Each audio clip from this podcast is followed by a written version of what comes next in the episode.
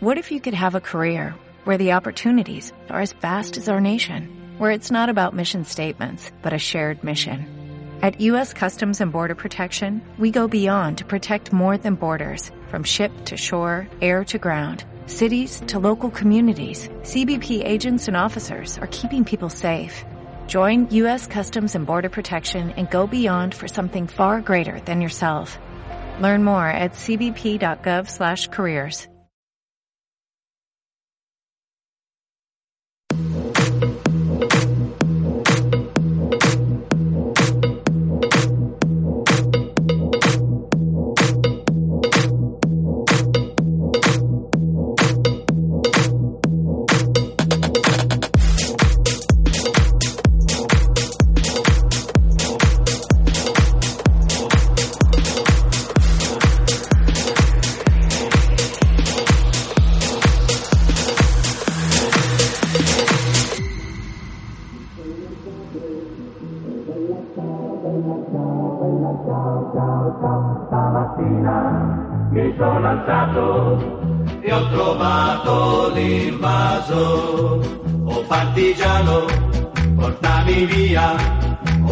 ciao, bella ciao, bella ciao, ciao, ciao. Partigiano, portami via, che mi sento di morire.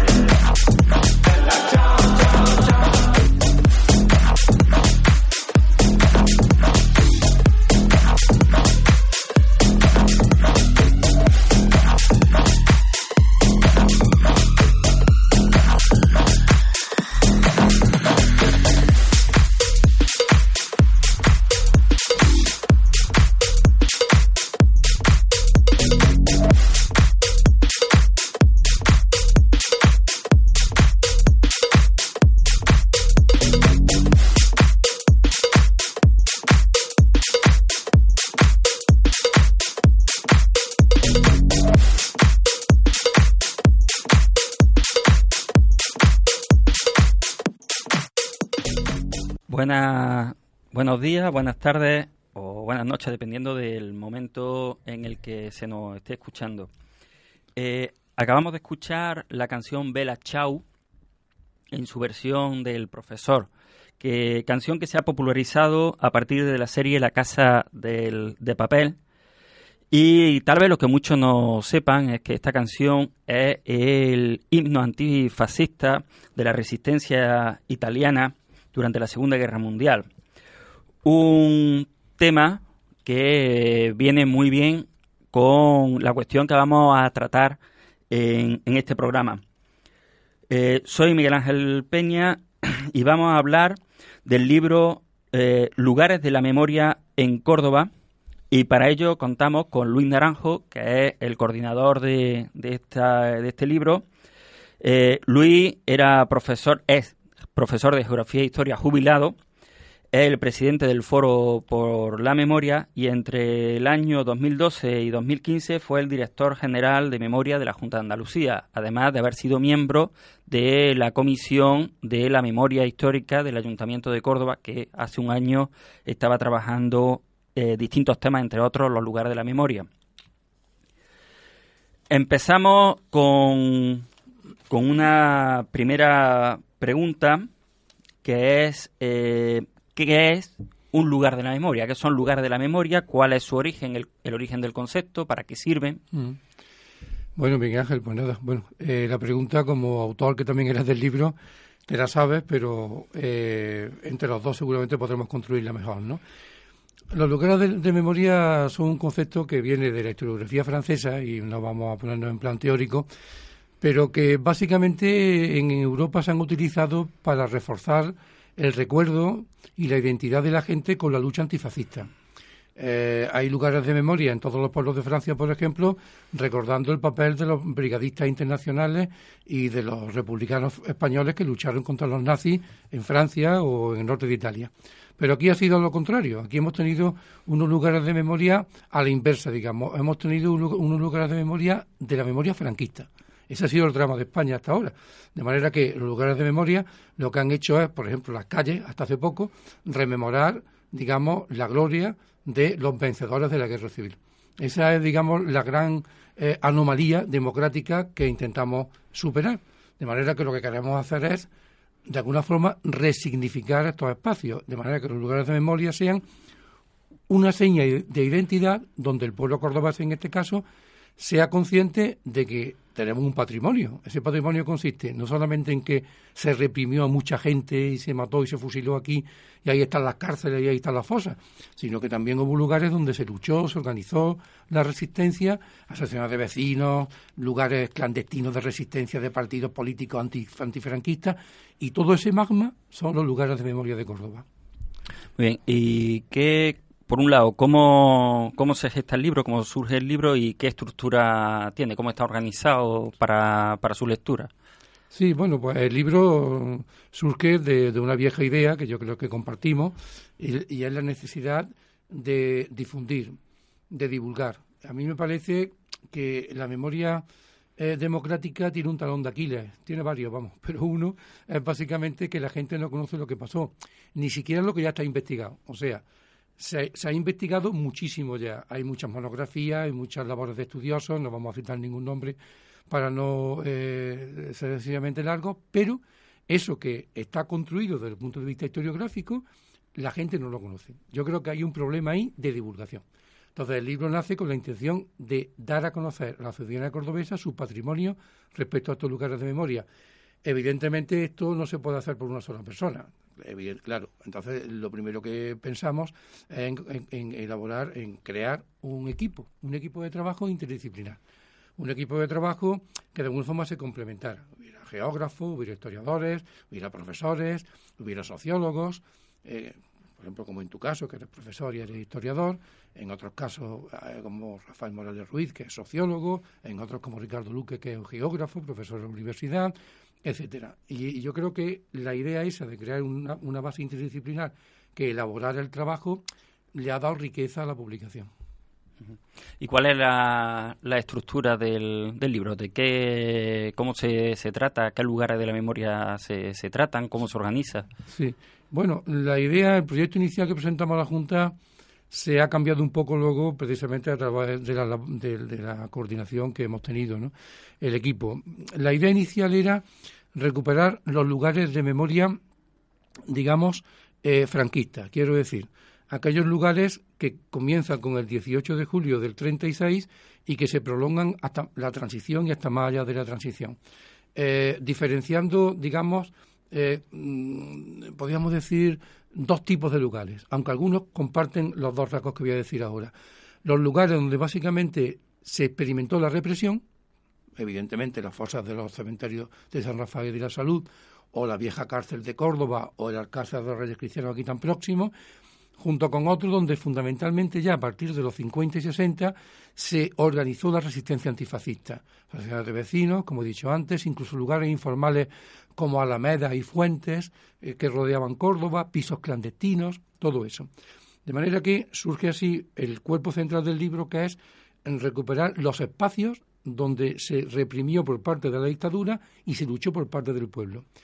A eso hay que añadir una breve parte inicial que es más bien teórica, donde, bueno, esa primera pregunta que tú has planteado, ¿no? Se explica qué son los lugares de memoria, qué es lo que hay detrás, qué sentido tiene resignificar un espacio, vivirlo, y luego una parte final, que es la que he dicho antes, que es una cierta modificación respecto al proyecto que presentamos a la Junta, y es que con todo el debate social que se ha creado y que sigue vivo respecto al callejero, eh, es evidente que los que defienden la memoria franquista tienen una gran ventaja. Y es que mucha gente de buena fe piensa que por qué vamos a quitar a Cañero, por qué vamos a quitar a Cruz Conde, o por qué quitamos a Pemán, porque fundamentalmente no saben quiénes fueron esos personajes.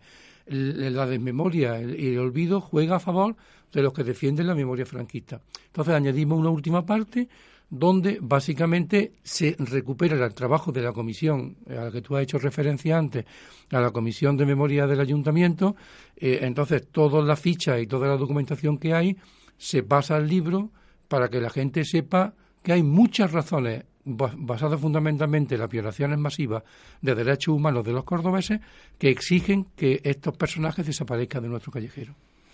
Bien, sin embargo, como, como bien plantea en el debate social que, que se genera o en las redes sociales, pues hay algunos argumentos que, que se repiten, ¿no? Pues algunos es porque hay algunas calles que, que nadie se ha puesto en, en cuestión el, el quitarle, cuando digo nadie me refiero a los grupos políticos y demás, pero sin embargo sí ha habido mm, tres, tres, fundamentalmente tres, que han dado mucho, que han dado y que siguen dando eh, y que me gustaría que un poco que nos, que nos detuviésemos. ¿no? Estamos hablando del caso de la calle José Cruz Conde, de la calle eh, Conde de, la avenida Conde de Vallellano y de la Plaza de Cañero. Serían las tres, porque ahí se incide mucho eh, en, en el, sobre todo en el primero y en el último, el papel mm, cordobés de, de ambos, el, la, digamos, el factor de actos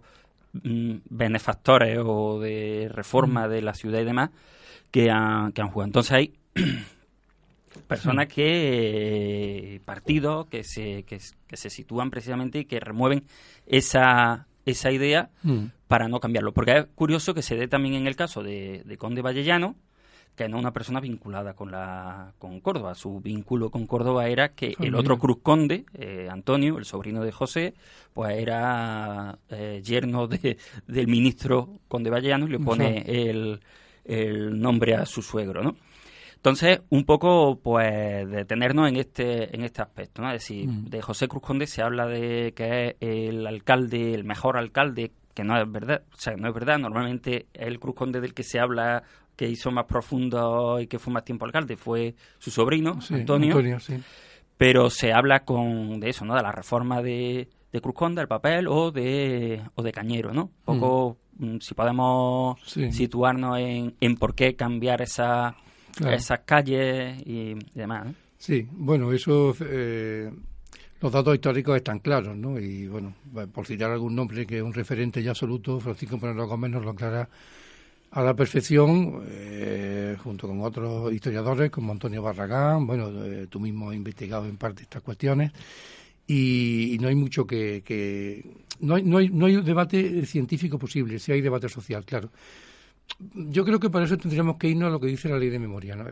¿Qué dice la ley de memoria democrática andaluza sobre por qué hay que quitar una calle? Eh, la calle se entiende que es una, una, una mención honorífica a quién. Dice casi textualmente la ley. Cualquier mención honorífica a un golpista o un dirigente de la dictadura franquista debe ser eliminada fundamentalmente por respeto a las víctimas. Y yo insistiría en esto, porque ¿qué pensaríamos si en una calle en el País Vasco hubiera un, eh, en fin, cualquier espacio público dedicado a un etarra que se hubiera cargado un montón de gente y su eh, y esta gente pasara por debajo de la calle. Pensemos igual en el franquismo. La ley dice claramente golpista o dirigente del franquismo. La pregunta es, ¿estas tres personas lo fueron, sí o no? No cuenta si hicieron cosas buenas en su vida. Es una pregunta que si lo aplicáramos, por ejemplo, a los nazis que fueron jugados en Nuremberg, muchos de ellos deberían ser absueltos, porque ¿quién no ha hecho algo bueno en su vida? ¿Quién no ha sido un buen padre, un buen abuelo, un buen profesional, un buen médico, etcétera, etcétera? Por tanto, la cuestión es la otra, ¿no? La cuestión es, ¿fueron golpistas, fueron dirigentes? Y los tres casos, la respuesta es totalmente afirmativa y además con una fundamentación histórica absolutamente incuestionable. Claro, de los tres personajes yo creo que habría que diferenciar, ¿no? Porque tanto, fundamentalmente Cruz Conde, en parte también eh, el Conde de Vallellano, Antonio Cruz Conde, sobre todo los Cruz Conde, forman parte de esto que podríamos decir el patriciado cordobés. Mientras que Cañero es más bien un referente popular, antes hablamos de la importancia de los sentimientos, yo creo que el fascismo jugó con eso. Entonces, un, gran caballista, un gran rejoneador, un personaje que no forma parte del patriciado, pero que engancha mucho con las masas populares, con las bases populares del fascismo que algunas tuvo. Entonces, la derecha actual defiende estos dos, digamos, frontispicios de la memoria franquista. El patriciado y el enganche con lo popular, el sentimiento, pero evidentemente sin razones objetivas. En ambos casos está, como digo, demostrado el papel de Cruz Conde, de los dos Cruz Conde, vamos, en el golpe de Estado, en la organización del golpe, igual que Vallellano, tanto en Madrid como aquí en Córdoba, eh, eso que se llama la trama civil del golpe, incluso los contactos con los militares cordobeses para animarlos a sumarse a la sublevación que Queipo encargó directamente eh, a, a Vallellano y en el caso de, Cañero está más que demostrado y demostrado por los propios referentes de su hoja de servicio franquista, lo cual es irrefutable, el papel que jugó persiguiendo a rojos, como se decía, que huían de Córdoba buscando la sierra y que los perseguía prácticamente como alimañas. En todo caso, está claro que, eh, que cumplen de sobra lo que la ley de memoria plantea. Ahí en, ese, en esta cuestión ahí suele salir otro argumento también que es por qué quitar eh, unas calles de un bando y otra y mantener la de el otro bando, ¿no? Siempre sale el nombre de, de la calle del, del Carrefour Sierra, la calle Dolores Barruri. Eh, pero también hay otra, ¿no? Blas Infante en Fátima y y demás, ¿no? Entonces, un poco por esa porque se, se equiparan a, a las dos a los dos a lo que fueron los dos campos eh, enfrentados, ¿no? Claro. Y, y, ya el colmo de, de, toda esta argumentación es plantear que de lo que se trata es de ganar la guerra 80 años después, ¿no? Sí, bueno, eso ya es un argumento un poco delirante, ¿no? El otro sí, Calamar, pero tiene que ver con la bueno, con el pacto de la transición, yo creo que tenemos que arrancar de ahí, ¿no? El pacto que se basa en el olvido de lo que fue el franquismo y la violencia franquista y en la impunidad de sus verdugos, ¿no? Y a partir del desconocimiento, la equidistancia, la equidistancia entre, digamos, los, mm, las, las, víctimas y los verdugos, los que iniciaron la guerra y los que hicieron una, una violencia defensiva, porque la República lo que hizo fue defenderse de una agresión previa, se establece en la, en, la, en, la, en la, transición. Y luego hay un grupo de historiadores muy vinculados al poder que de, forma más o menos vergonzante o de forma más o menos explícita la han, la han sostenido. La han sostenido. Pero claro, yo volvería al marco de Europa. Yo creo que todo esto tenemos que abrir un poco la mirada. ¿Ese debate existe en Europa? En Europa hay multitud de referencias honoríficas en calles, plazas, estatuas y placas a los defensores de la democracia frente al fascismo. Ahí nadie se le ocurre equiparar a un agresor nazi con un defensor de la democracia. Y yo creo que esa es la cuestión. Estamos hablando de demócratas frente a violentos fascistas que rompieron la democracia. Desde el punto de vista no puede haber equiparación moral de ningún tipo. Vamos a hacer una pausa musical, vamos a escuchar una versión mm, de hace 20 años, aunque reeditada el, el año pasado, de himno de la resistencia francesa. Si antes era Bella Ciao, ahora vamos a oír la canción Le Chant des Partisans, el canto de los partisanos, eh, en la versión del grupo Sebda.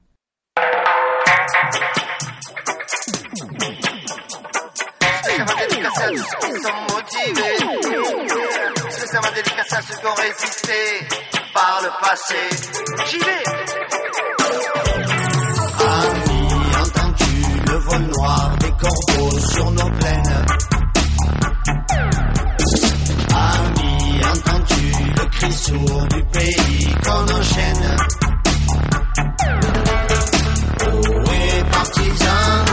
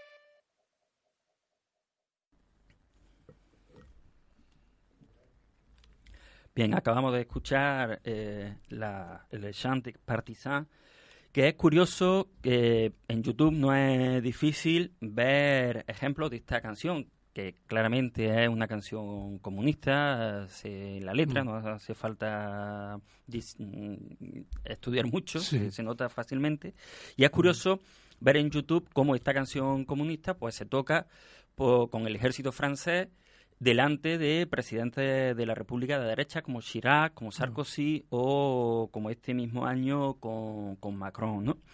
Eh, nos quedamos antes de la, de la pausa precisamente en esta cuestión, es decir, eh, Mientras que eso ocurre en Francia, en España no encontramos que para no eh, ilegalizar la Fundación Franco, hace una semana el contraargumento que ponía Casado, el presidente del PP, era precisamente que había que ilegalizar a, la- a la- a las organizaciones comunistas. ¿Por qué esta, esta equidistancia o esta diferencia entre la memoria en, Mm. en Europa y en, y en España? Una diferencia tan, tan grande. Sí, eso es un- yo creo que es uno de los déficits más grandes de nuestra democracia ¿no? y, y de las debilidades más grandes que nos está llevando desgraciadamente a trivializar y blanquear los movimientos neofascistas que desgraciadamente están surgiendo y potenciándose ¿no? en base debido a esta, a esta idea que acabo de plantear de una equidistancia moralmente inaceptable y políticamente peligrosísima entre demócratas y fascistas. ¿no?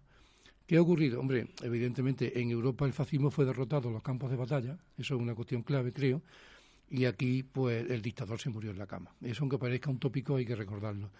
En, en, en Europa, inmediatamente después de los años 40, a partir de Nuremberg sobre todo, hay que reconocer que incluso la derecha democrática, digamos, eh, apuesta por un, por un programa profundo de antifascismo, de desfascistización de, de- de- de la sociedad. ¿no? Aquí eso nunca se ha dado, aquí eso nunca se ha dado. Y no solamente nunca se ha dado, sino que se ocultan cosas tan evidentes como que el origen de la restauración borbónica está está en la dictadura y está en el franquismo. Y, o que eh, la transición costó mucha sangre obrera, eh, o que ni un solo mm, verdugo, ni un solo torturador ha sido nunca condenado en España por los crímenes o por los delitos cometidos. Creo que es el único caso en Europa, yo diría que en el mundo. Entonces, eso ahora mismo yo creo que es una debilidad profunda de nuestra democracia, que está pasando factura, ¿no? Y evidentemente mm, va a costar mucho superarlo, ¿no? Va a costar mucho superarlo si es que lo conseguimos. A mí me llamó la, la atención cuando, cuando estuve en, en Copenhague hace ya casi 10 10 años que existe un museo de la, de la resistencia, un Mm. museo en el que es un museo chiquito, pero en donde están los uniformes de los nazis, porque allí eran nazis, allí los fascistas daneses eran nazis puros y demás, donde había fotos de, de los prisioneros políticos, donde había, en fin, distintas informaciones. Y justamente detrás, Dinamarca, que es un país monárquico, como, como todos sabemos, pues tenía justamente detrás un monolito dedicado a los comunistas que habían muerto en la guerra de liberación, pero un poquito más para adelante había una pirámide dedicada a los brigadistas daneses muertos o que habían luchado en la, en la guerra de España. España. Entonces, muy curioso cómo esta, eh, esta situación de, eh, de esa memoria tan, tan distinta en, en Europa, ¿no? ¿Qué, qué podemos, qué podemos ah, eh, aprender de, Mm. de la memoria democrática europea? Hombre, yo creo que, que es un ejemplo que tenemos que seguir, ¿no? Eh, de hecho, el libro del que estamos hablando va un poco por ahí, ¿no? Se trata de recuperar para la memoria colectiva los lugares de memoria de lucha por la democracia y mm, resignificar los lugares fascistas mostrando el horror que representan, no planteándolos, como hizo el franquismo, como algo meramente, eh, yo diría que anecdótico o, como algo folclórico o como algo que tiene que ver con, con lo inevitable. Yo creo que ese es el papel fundamental de la memoria ahora, ese y exhumar, pero este es tan importante como las exhumaciones.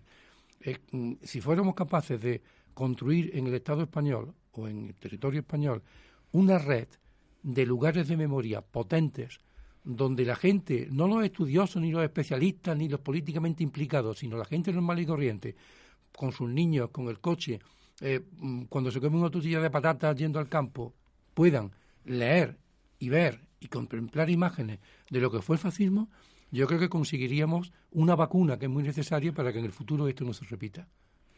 Además que, que como que como españoles mm, deberíamos estar orgullosos de, de un, de un elemento, un elemento que, que no se suele conocer y que y que cuando se le explica a los alumnos le llama mucho la vamos le llama mucho la atención no se sorprende no que es el papel por ejemplo de la 9 eh, Mm, es decir París una de las principales ciudades capitales de, de Europa fue liberado por españoles.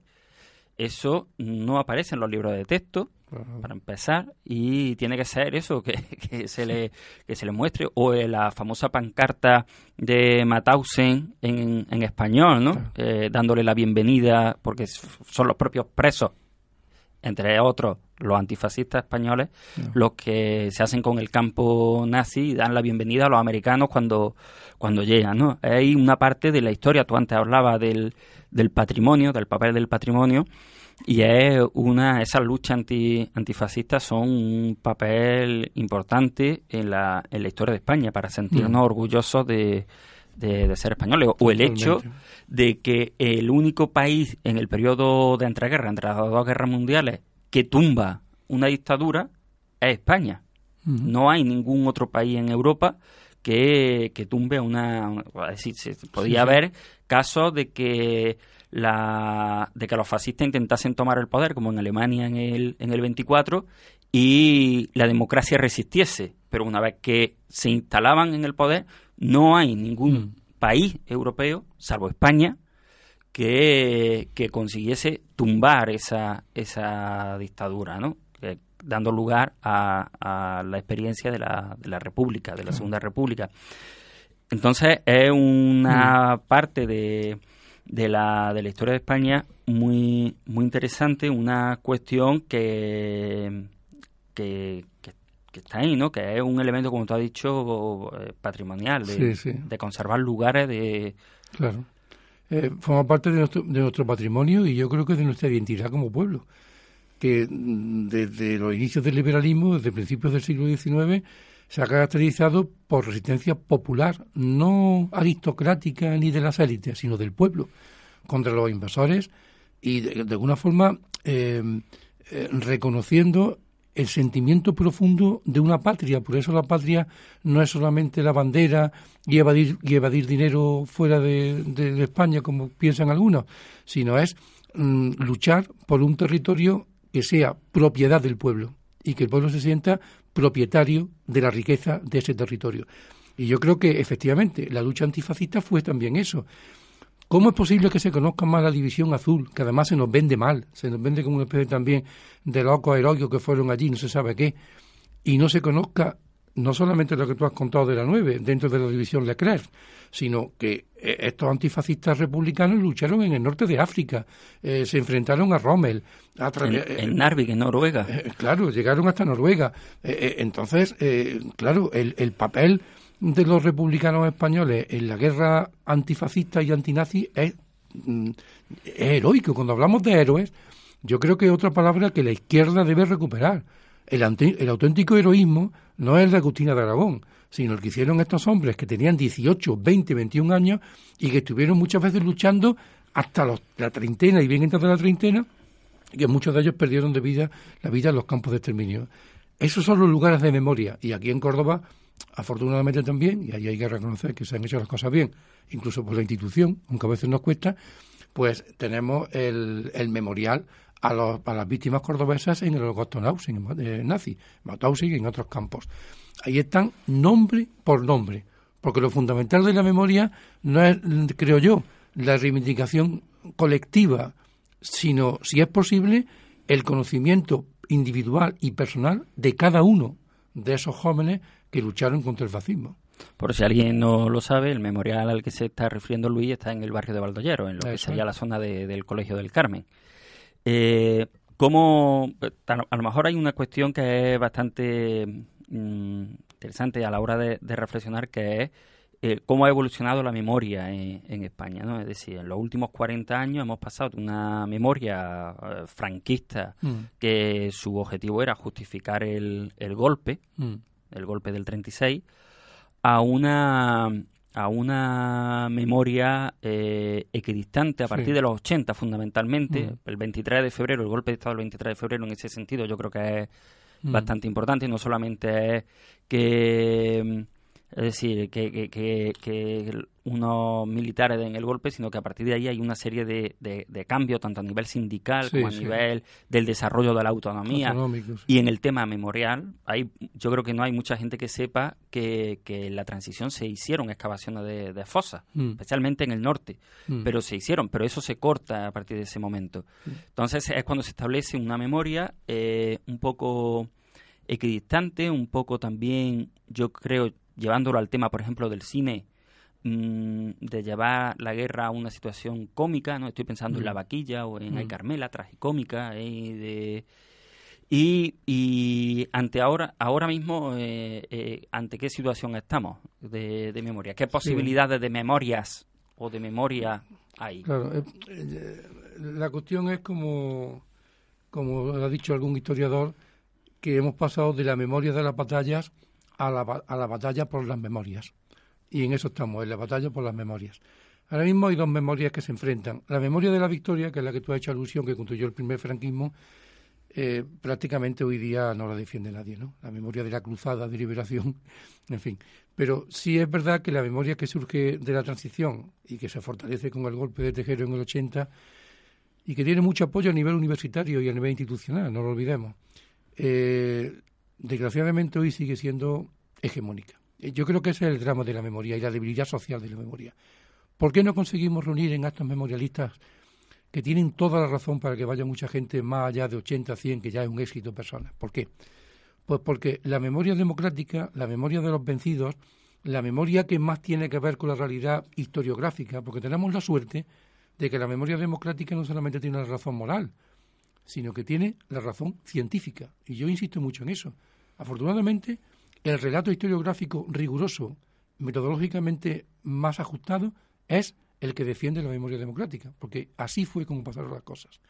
Mientras que la equidistancia no es más que una construcción mítica de una realidad que nunca existió. Pero ¿qué ocurre?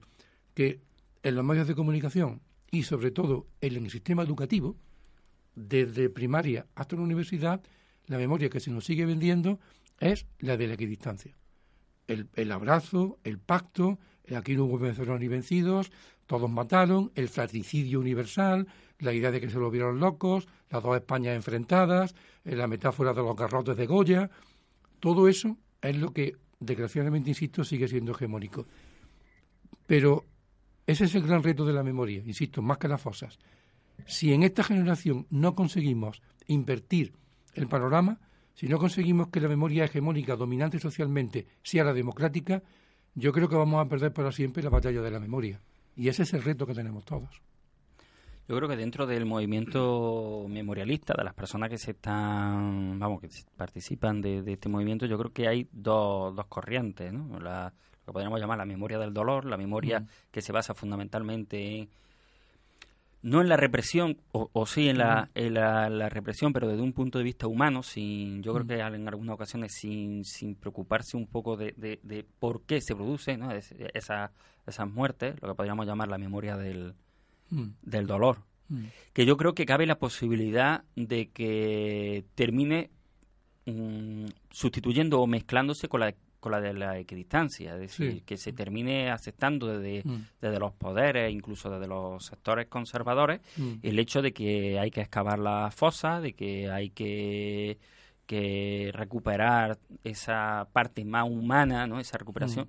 Pero yo creo que también hay otra, otra vertiente Mm. que, que es la de la memoria de, de la resistencia, es decir, a, a estas personas que hace 80 años la, la, la, la matan, ¿no? como por ejemplo, ya que estamos aquí en el Rey Heredia, el propio maestro eh, Agapito de la Cruz, Mm. eh, mm, la matan no por ser el padre o el abuelo o el bisabuelo de, sino la matan porque tienen un compromiso para cambiar la sociedad, ¿no? Y yo creo que ese que esa memoria mm, nos vendría muy bien a, a la actualidad, ¿no? Es decir, Mm. que, que hay luchas que hoy día se dan que podrían tener otra dimensión o que tendría que tener otra preocupación o otra sí otra dimensión si conociesen los antecedentes de, de esto ¿no? y yo creo que ese es el, el reto ¿no? del movimiento memorialista del movimiento memorialista es poner encima de la mesa la memoria de la resistencia, pero que salga del propio movimiento y que se mezcle con ah, lo que Mm. sería el resto del tejido asociativo. No Mm, sé si tú sí. estás... Sí, yo eso es una cuestión que siempre he intentado también plantear, ¿no? Porque eso es una trampa, ¿no? La trampa del sentimiento, la trampa de las emociones y, la trampa de- del dolor. Evidentemente el dolor es muy respetable y además hay que contarlo.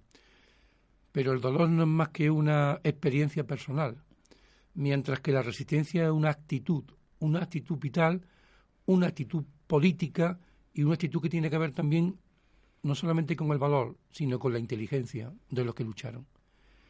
Y claro, al sistema le preocupa más, le preocupa mucho que esa, esa memoria de lo que fueron capaces de hacer eh, gente inerme, básicamente, sirva de modelo y de ejemplo para seguir luchando.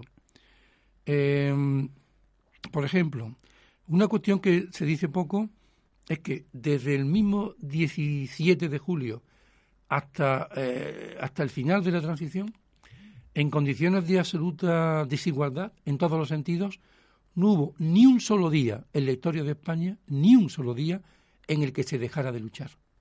Ni un solo día. Esa es, el- esa es la memoria de la resistencia. Y de esa se habla poco. Incluso, eh, digamos, la, la tendencia de cierta izquierda muy vinculada a la socialdemocracia, en este caso, es precisamente eh, vender que eh, cerrar las heridas y responder a los derechos de las víctimas tiene que ver fundamentalmente con homenajes y testimonios que tengan que ver con la reparación del dolor, pero no de la lucha. Efectivamente, esa es la, la- la memoria que efectivamente se puede estar imponiendo y nos surta la otra cuestión, la cuestión de la resistencia. Incluso el tema de las exhumaciones. Eh, yo creo que todos tenemos la experiencia, yo lo he vivido en toda la provincia andaluza y aquí en Córdoba se puede estar viendo, se ha visto, que a la derecha franquista le importa menos que se exhume que que se quite un símbolo franquista de una calle. Porque ahí estamos tocando precisamente su memoria y la capacidad de resistencia. Ahora bien, si esa exhumación se hace con jueces delante, la cosa cambia. Si se trata de exhumar en plan de reparación sentimental, no hay problema. Pero si se trata de exhumar evidenciando que fueron crímenes contra la humanidad que no han prescrito, ahí la derecha también se opone. Porque estamos hablando de lo mismo. Estamos hablando del genocidio y de la resistencia. Esa es la gran, esa es la gran tarea que tenemos por delante. Bien, pues con la idea que ha planteado Luis de que durante toda la dictadura, desde el 17 de julio hasta el final del franquismo, que no fue el 20 de noviembre, sino Mm. que fue algún tiempo después, eh, se siguió luchando y se siguió peleando, pues nos vamos a despedir con una canción que bien podría ser esa memoria de la, de la resistencia de una, de una cordobesa que se llamaba Gata Katana y su canción Mami, me voy para la mani. Con ella nos despedimos eh, eh, y bueno, una cuestión, el libro, ¿dónde se puede conseguir? Sí, sí, bu- buena cuestión, sí. Bueno, eh, vamos a ver, el libro, como efectivamente es una subvención pública, no se vende en librerías, pero sí está a disposición de los colectivos interesados en estos temas, incluso personas particulares, familias, pues mm, eh, eh, en la sede del Foro por la Memoria. Yo puedo dar el correo electrónico del foro y cualquier interesado pues lo puede, lo puede pedir ahí, ¿no?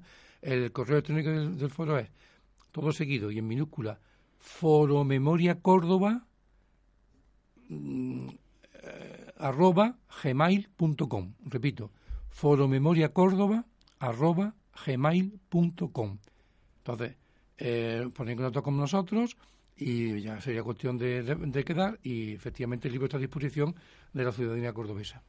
Pues nada, nos despedimos con Mami, me voy para la mani. Los hijos que no tenemos, porque falló la memoria. Y se repite la historia, siempre caen los buenos y cunde la fobia. Mami, que yo no soy mala, que aquí los malos son ellos. Tus sabe que no me callo, me miran la cara y se tiran al cuello. Mami, que voy para la mani, que a lo mejor ya no vuelvo. Porque ahora soy terrorista, si estoy sentadita gritando en el suelo. Mami, que nadie recuerda la guerra de mis abuelos. Y obrero que se levanta, lo llevan al matadero. Mami, que voy para la mani, que a lo mejor ya no vuelvo. Mami, que voy para la mani, que a lo mejor ya no